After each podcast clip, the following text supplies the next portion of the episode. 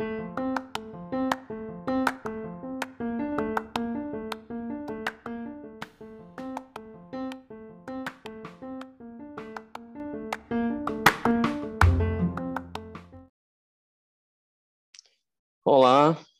podcast 53, se não me engano.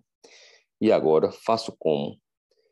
Meu nome é Felipe Pinheiro, sou professor de medicina, oncologista. E hoje vamos falar sobre pessoa física, pessoa jurídica, para a galera aí que está formando nesse meio de ano, final do ano. Foi uma solicitação de alguns alunos e tem um podcast, se não me engano, Deixa eu olhar aqui o número. Tem um podcast do mesmo tema, número 15, no E Agora Faço Como, em que eu falo sobre pessoa física, pessoa jurídica, e nesse vai ter algumas coisas repetidas, mas vou tentar organizar melhor o pensamento e, e orientar melhor, visto que o que os alunos me perguntaram foi o que fazer. Algumas empresas estão surgindo no mercado, principalmente aqui no, no interior da Bahia. Uh, empresas antes que eram bem disponíveis em Salvador. Eu, quando, quando formei, participei de uma dessas empresas, entrei é, em uma dessas empresas, vou colocar um pouco da experiência. Isso é bem comum em São Paulo e está chegando aí nos interiores, creio que não só aqui da Bahia, mas os outros lugares menores do país, diante do número grande de, de egressos aí de medicina. Então, vamos organizar primeiro é, o, qual a diferença aí de pessoa física e pessoa jurídica? Primeiro, pessoa física. Eu, pessoa física, consigo um emprego. Não, ó, primeira coisa, não sou contador, não sou advogado, sou formado exclusivamente em medicina, fiz MBA em gestão, essas coisas todas aí. Sou oncologista, então me desculpem se tiver algum erro contábil, administrativo, de forma mais teórica ou mais clássica. Mas pessoa física, você vai ser empregado por carteira assinada. Por exemplo, eu sou professor de uma faculdade privada, eu sou empregado lá como carteira assinada. Então, pessoa física, eu declaro imposto de renda como pessoa física, eu recebo como pessoa física, tudo bonitinho como pessoa física, os impostos recolhidos, tudo direitinho. Isso é um tipo de, de remuneração. Outro, outra forma da pessoa física é, prestar serviço, através de prestação de serviço mesmo, direto lá no município, mas é uma coisa mais complexa. Tem um limite de rendimentos por mês, tal, que a última vez que eu olhei, que tem alguns anos, é um, um, um limite bem baixo para você fornecer serviços de saúde odontológico, psicoterapia, farmácia. Normalmente dá um faturamento, se não me engano, era 1.800, 1.900 por mês, faturamento. Então, seria bem, bem abaixo do esperado. Então, o que, que a gente tem aí quando você se forma em medicina? Dificilmente você vai, não querendo não deixar ninguém triste, mas dificilmente você vai arrumar um emprego como pessoa física. Cada dia mais raro, é, já é bastante raro, e cada dia mais raro. Então, ninguém, uma empresa, hospital, nenhum município, é, provavelmente nenhum desses vão te contratar como pessoa física. Eles vão querer fazer um contrato entre duas pessoas jurídicas, a pessoa jurídica do hospital, do município, é, da empresa, da clínica, com a sua pessoa jurídica. Então, a primeira coisa, ah, como é que eu vou constituir uma pessoa jurídica? Aí vem essas empresas que estão é, tentando captar esses recém-formados em medicina. Existem várias possibilidades.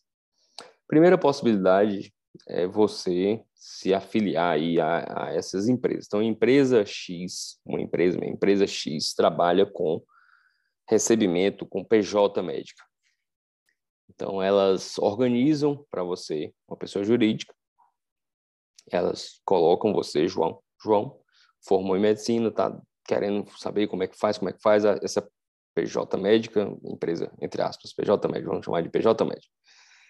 A PJ médica vai lá e chama João e falou, João, você vai o que você faturar aqui? Se você faturar 10 mil, você vai me pagar é, 18%. Se você me faturar 100 mil, você vai pagar 18%. Se você faturar um real, você vai pagar 18%. Então, sempre vai ser 18%.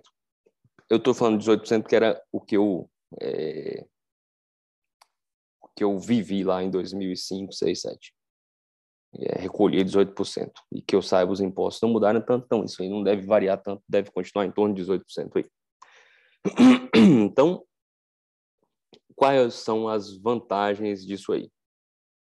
João pensa, poxa, tal, se eu não trabalhar mês que vem, eu não preciso pagar nada, não preciso pagar o contador, não preciso pagar imposto, não preciso pagar taxa nenhuma e tal, beleza, faturei zero, 18% de zero é zero.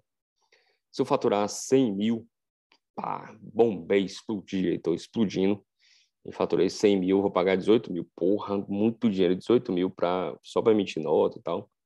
Pô, mas eu faturei 100 mil, paguei 18, é, tá, não sei. Se eu faturar 10 mil, pagar 1.800 reais, pô, caro, né? Também um, contador hoje em dia para fazer as contabilidades médicas geralmente cobra meio salário mínimo. Então pensando aí em 600 reais. Pô, caro, 18%. É, essa é uma vantagem de se você não fatura nada e tal, continua sem pagar nada. Outra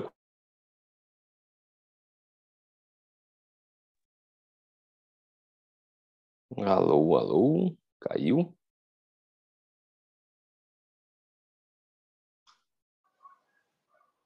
Voltando, tivemos uns problemas técnicos. O bicho travou todo aqui. E aí a gente vai ficar sem vídeo essa semana. É... Eu estava falando da da possibilidade, né, de ter a PJ, ter as vantagens de se você não faturar nada, você não precisa pagar nada. Mas tem as desvantagens.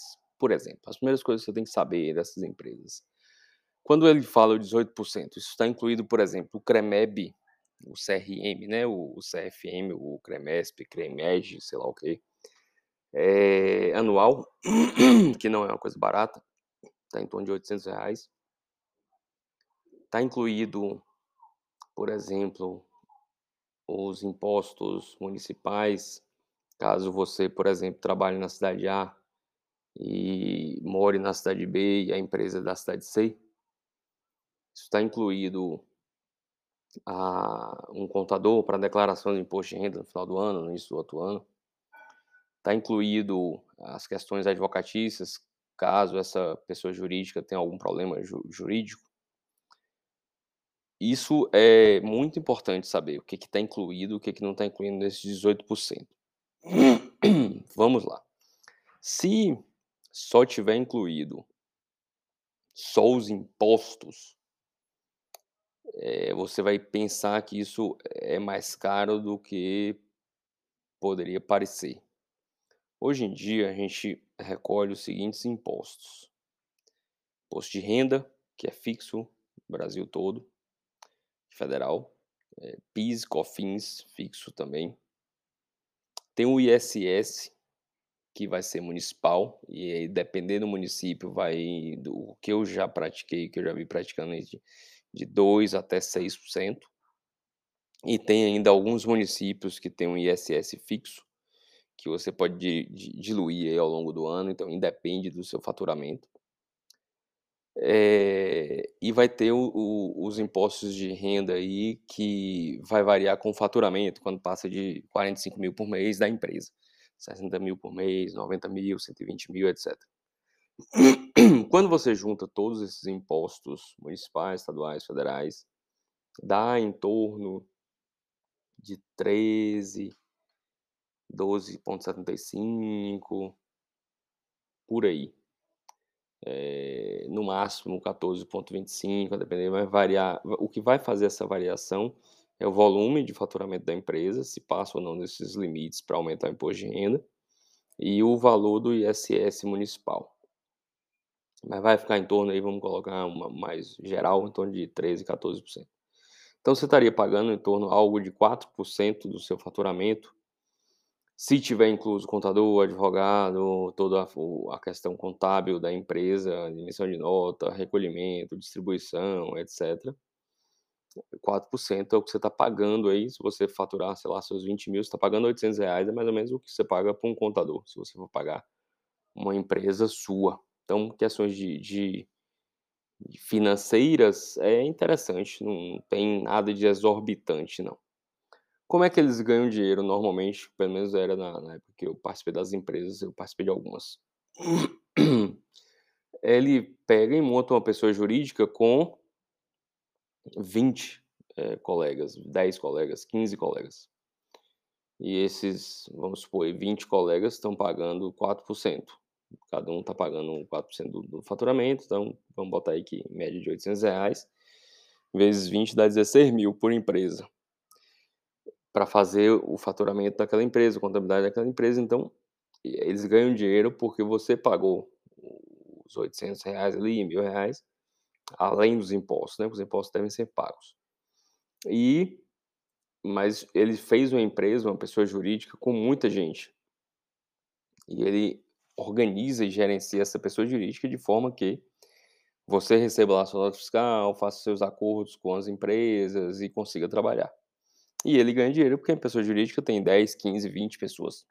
Na época que, que eu fazia essas coisas aí, fazia no sentido difícil para trabalhar, as pessoas jurídicas aceitavam no mínimo é, grupos de oito. E aí algumas falavam para a gente se reunir mesmo, juntar oito colegas conhecidos, que era mais fácil.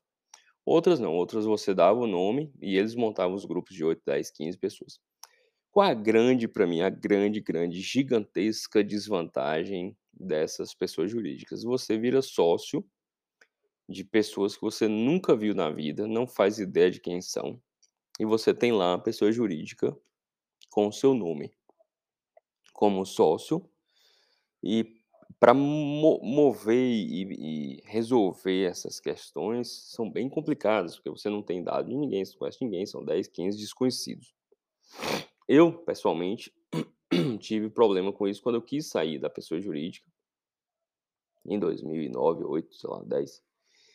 Eu quis sair, foi uma confusão, ninguém achava ninguém para assinar, tinha que ter a assinatura da maioria das pessoas, eram 14, se não me engano.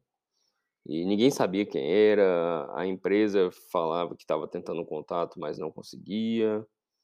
E levou cerca de três anos, eu tive que entrar na justiça para a empresa é, conseguir as assinaturas e foi todo mundo assinou a maioria para que eu pudesse sair da, da, da pessoa jurídica, né, formada por um grupo de colegas. Então, para mim, a grande desvantagem é isso. Normalmente, os contratos são bem direitinhos. Essa empresa que eu participava, que eu tinha CPJ, o contrato era bem limitado, você não podia sequer fazer aquelas contas de telefone de PJ, não podia nada.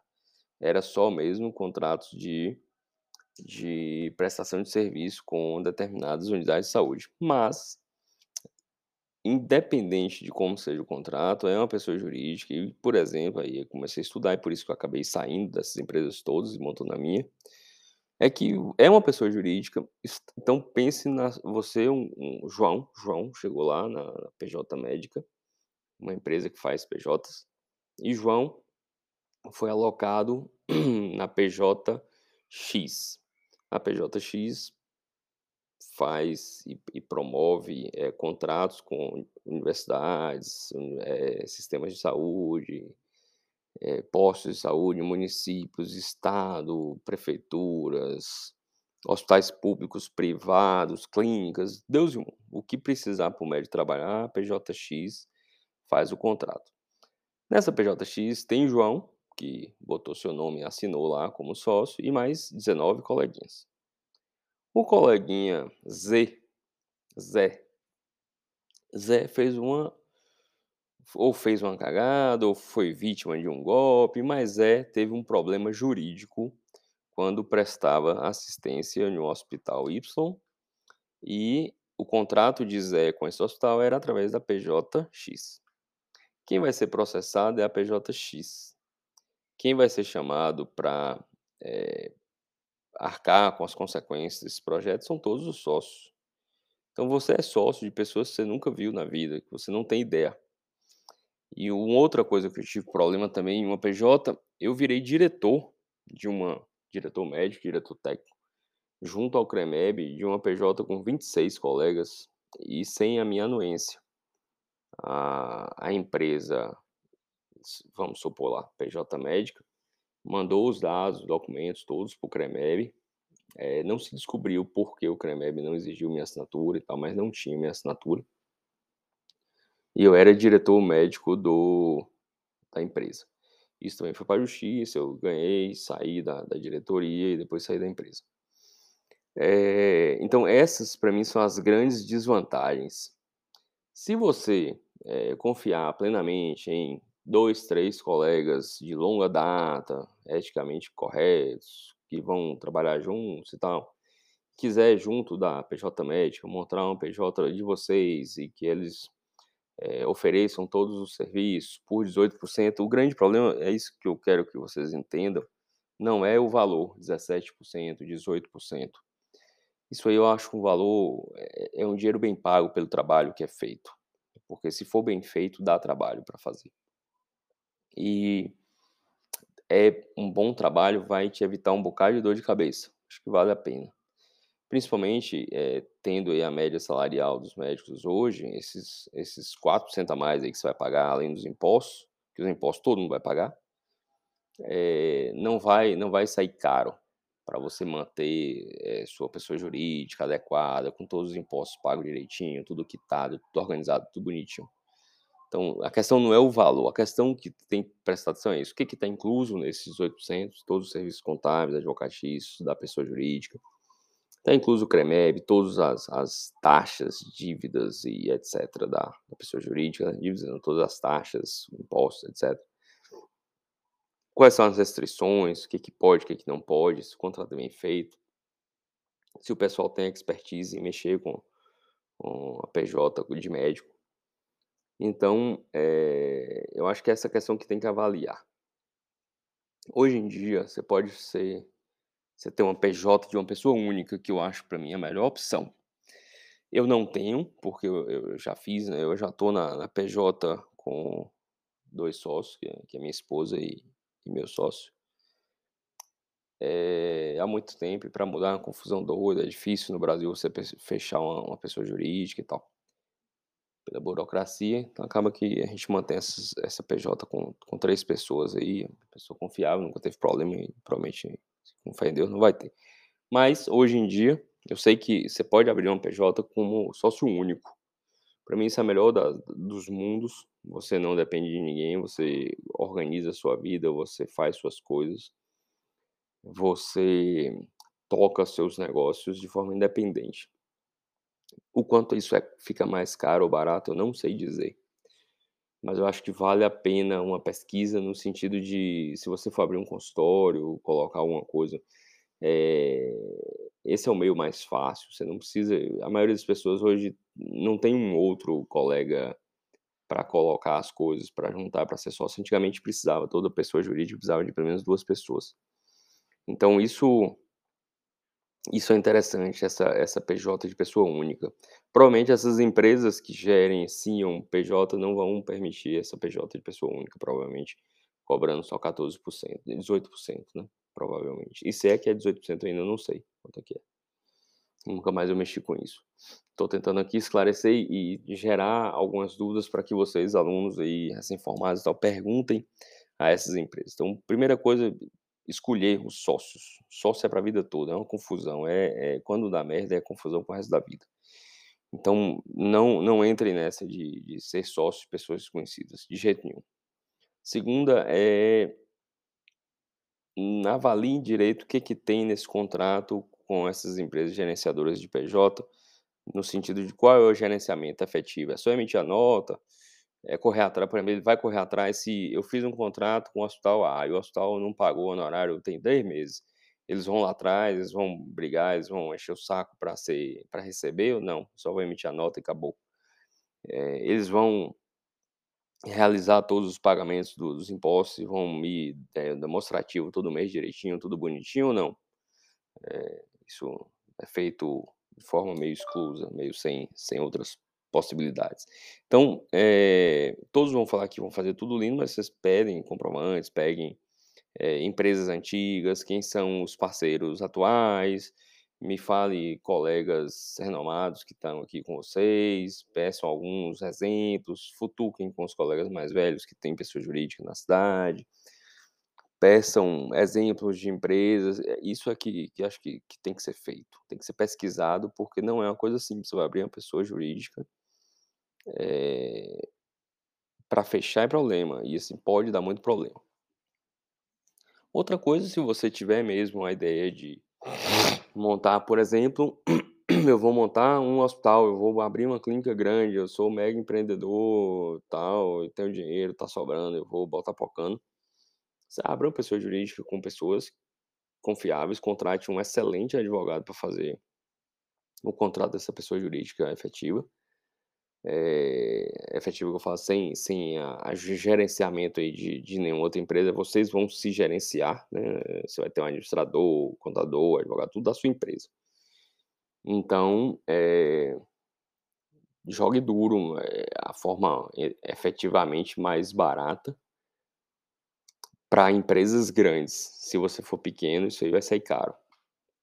Você vai pagar meio um salário mínimo para contador, só ali para fazer a coisa básica, depois é, três, quatro salários mínimos para um bom administrador, e mais dois, três salários mínimos se for fixo, ou um montante anual para um bom advogado. Então essas coisas vão sair caras. É, mas você tem que ver o que você quer. Você, você vai montar empresa de verdade, você quer só prestar serviço para outras empresas, você não quer nada disso, você vai trabalhar para a prefeitura através de um concurso ou de um de uma reda, de algum regime especial. É, você conseguir um, um, um, emprego de pessoa física, carteiras tantas, não vai precisar de PJ nenhuma. Então isso tem que ser pesquisado. Importante saber que o mais importante de tudo não é o valor efetivamente pago, e sim as condições como essas coisas vão ser feitas. Não é caro se o serviço for de forma muito bem feita, é, transparente, é tudo dentro da legalidade, pagando todos os impostos direitinho, tudo direitinho, tudo organizado, pessoas confiáveis. Não é caro. É... E não invente de fazer sozinho se não souber, se não tiver alguém para te orientar, se não tiver um bom contador, um bom advogado, porque dá trabalho, vai ter que estudar e não se meta a fazer coisa errada com imposto, com questões legais, com CREMEB, com imposto municipal, estadual, federal, de jeito nenhum, nada, nada de errado. Faça as coisas direitinho, como deve ser feito, pague todos os impostos, muito mais paz na vida. Faça as coisas como devem ser feitas e gerencie quem está fazendo para você para saber se está fazendo direito. Não confie plenamente. Infelizmente, tem histórias, e não são poucas, de colegas, ah, não, eu depositava na empresa o valor do imposto e não pagava imposto. Ah, é, eu fui tirar uma certidão negativa, estava devendo imposto de, seis anos, sete anos. Teve empresa de colegas devendo oito anos de impostos. Foi atrás da pessoa, a pessoa tinha sumido, a pessoa que gerenciava a empresa. Então não, não dá para ficar esperando um ano para ver se tira o imposto de uma certidão negativa a cada três meses, a cada seis meses, checa tudo direitinho. Não vai empurrando não, porque quando, quando os trem bola fica grande, fica grande para resolver é problema. Então essas, esses detalhes que vocês têm que se atentar e avaliar qual a melhor forma para vocês. Procurar empresas grandes, honestas, idôneas, pessoas idôneas para serem parceiros, éticos e torcer para dar tudo certo. É, a gente nunca vai ter 100% de certeza, mas tente fazer o, o, o, ABC direitinho, seguir tudo direitinho, não tentar uma desperto, não tentar inventar moda, siga o que está na lei, pague o que é devido é, e trabalhe de forma tranquila, sabendo que está tudo dentro dos conformes. Um grande abraço, obrigado pelas dúvidas que, que mandaram a respeito dessa questão aí de, de se empregar aí recém-saído da residência, recém-saído da, da faculdade. Desculpe pelo percalço técnico, mas o trem travou tudo. E a gente vai ficar sem vídeo no YouTube essa semana. Vai ser só o áudio aí no podcast. Um grande abraço e até a próxima.